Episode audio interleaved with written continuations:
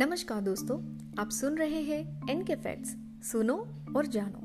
मैं हूँ आपके साथ नेहा। हमारी ये दुनिया अनसुलझे कई रहस्यों से भरी पड़ी है। विज्ञान के क्षेत्र में महान उपलब्धियों के बावजूद हम मनुष्य अपने आसपास की कई ऐसी चीजों या स्थान के बारे में अज्ञान रहते हैं। यहाँ आपको बता दें कि ऐतिहासिक शहर अटलांटिस से जुड़ी कई कहानियाँ मशहूर है। कई वैज्ञानिकों और इतिहासकारों को भी इसके होने का पूरा यकीन है। वहीं माना जाता है कि ये शहर एशिया से भी बड़ा था, लेकिन दुर्भाग्यवश एक दिन समुद्र इसे निगल गया। वहां तक कि उसे आज तक इतिहासकार खोजने में लगे हैं, और ये है ग्रीक सभ्यता का शहर अटलांटिस। तो आइए आज के इस एपिसोड में जानते हैं 10 amazing facts about the lost city of Atlantis. Fact number 1, एक पूरा का पूरा शहर पानी में डूब गया। इसे अटलांटिस का खोया हुआ शहर भी कहते हैं। माना जाता है कि अटलांटिक महासागर में अटलांटिस एक टापू पर स्थित था। इस शहर का जिक्र यूनान के दार्शनिक और गणितज्ञ प्लेटो की कहानियों में भी मिलता है। 360 ईसा पूर्व प्लेटो ने इसे दुनिया का सर्वाधिक सभ्य नागरिक सभ्यता का केंद्र माना था। वहीं समुद्र में डूबकर एक पहेली बन जाने वाले इस शहर को पूरे यूरोप का केंद्र भी कहा जाता रहा।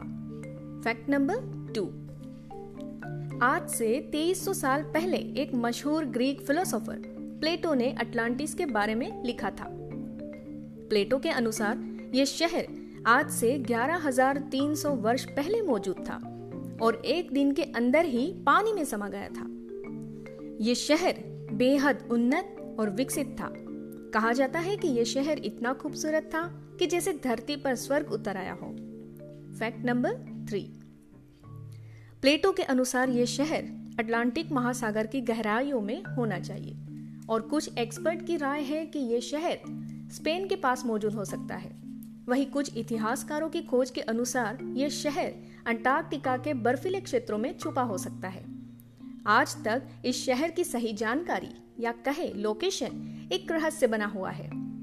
फैक्ट नंबर 4, अब तक अटलांटिस शहर का अस्तित्व दार्शनिक प्लेटो की कल्पना ही माना जाता है। कोई भी इतिहासकार इस शहर के होने के दावे को साबित नहीं कर सका है, क्योंकि अब तक इस शहर का कोई भी अवशेष समुद्र तल में नहीं खोजा जा सका है। इसका क्षेत्रफल पूरे एशिया के क्षेत्रफल से भी ज्यादा बताया जाता है।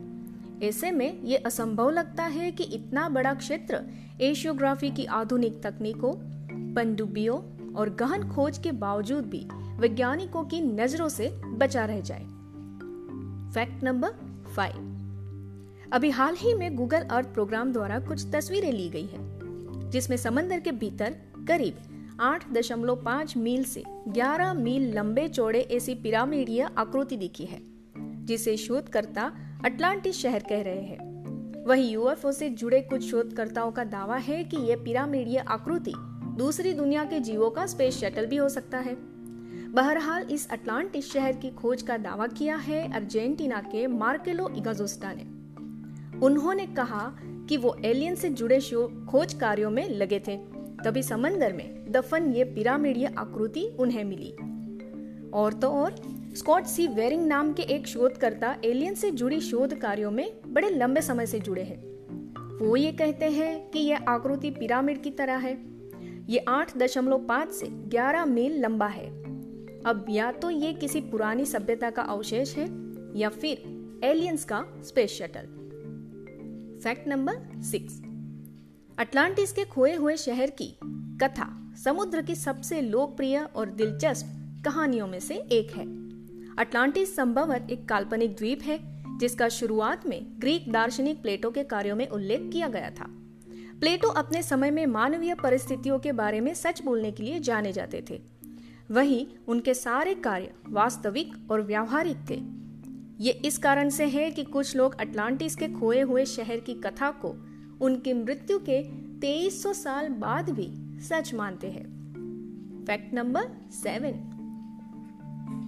कहानी के अनुसार अटलांटिस शहर समुद्र में डूब गया क्योंकि ये एक विशाल भयानक भूकंप, ज्वालामुखी या सुनामी की चपेट में आ गया था। प्लेटो ने कहा कि अटलांटिस उनके जन्म से लगभग 9000 साल पहले अस्तित्व में था। वहीं दूसरी ओर ये कहानी पीढ़ियों से चली आ रही थी। हालांकि आज उपलब्ध अटलांटिस के बारे में जानकारी के एकमात्र स्रोत सिर्फ प्लेटो के लेखन है। फैक्ट नंबर 8, अटलांटिस की कहानी इतनी लोकप्रिय हो गई है कि लोगों ने इसे खोजने के लिए कई यात्राएं शुरू कर दी। यह वास्तव में कभी खोजा नहीं गया था, लेकिन बहुत से ऐसे लोग हैं जो ये अभी भी मानते हैं कि भौगोलिक सिद्धांतों के अन्यथा सुझाव देने के बावजूद ये अस्तित्व में है। एडगर कैस नाम के एक शोधकर्ता के पास इस बारे में कहने के लिए कुछ अलग ही बात है। उन्होंने कहा कि खोया हुआ शहर सूर्योदय की तरह एक बार फिर से उदय होगा और नई भूमि के रूप में उदय होगा। उनका ये भी मानना है कि अटलांटिस में रहने वाले लोगों की आत्माएं मानव चेतना के लिए ज्ञान का एक नया युग लाएगी।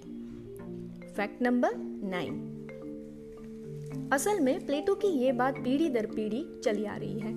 उनकी इस बात का मुख्य आधार उनका एक रिश्तेदार क्रिटियास था। उनका कहना था कि उसने अपने दादा ड्रोपिडेस से इस बारे में सुना था। ड्रोपिडेस और उनके बाद के लोगों तक यह कहानी सोलन से पहुंची थी। सोलन का जिक्र 638 बीसी से 558 बीसी के मध्य में आता है। कहा जाता है कि उस समय उनका बड़ा सम्मान किया जाता था और उनकी कई बातों को सच माना जाता था। वही सोलन की मृत्यु के 200 साल बाद प्लेटो ने यह कहानी लिखी थी। फैक्ट नंबर 10, कई सिद्धांत मौजूद हैं जो ये समझाने की कोशिश करते हैं कि अटलांटिस कैसे अस्तित्व में आया और ये कहाँ स्थित हो सकता है। इसी तरह बहुत सारे ऐसे सिद्धांत भी हैं जो ये समझाने की कोशिश करते हैं कि अगर अटलांटिस का अस्तित्व होता तो क्या होता। इस सब के बावजूद हम इस पौराणिक शहर के अस्तित्व के बारे में लगभग कुछ भी नहीं जानते हैं। ये कहाँ था या कहाँ स्थित है, इसे कैसे नष्ट किया गया था, इसे क्यों नष्ट किया गया, और वहीं अगर ये वास्तविक रूप से अस्तित्व में था तब तो अटलांटिस का ये खोया शहर हमेशा से एक गूढ़ रहस्य बना रहेगा। आशा करते हैं आपको हमारा ऑडियो अच्छा लगा होगा। अगर अच्छा लगे तो शेयर जरूर कीजिएगा। ऑडियो सुनने के लिए धन्यवाद। मिलते हैं आपसे अगले एपिसोड में। तब तक के लिए अलविदा। जय हिंद।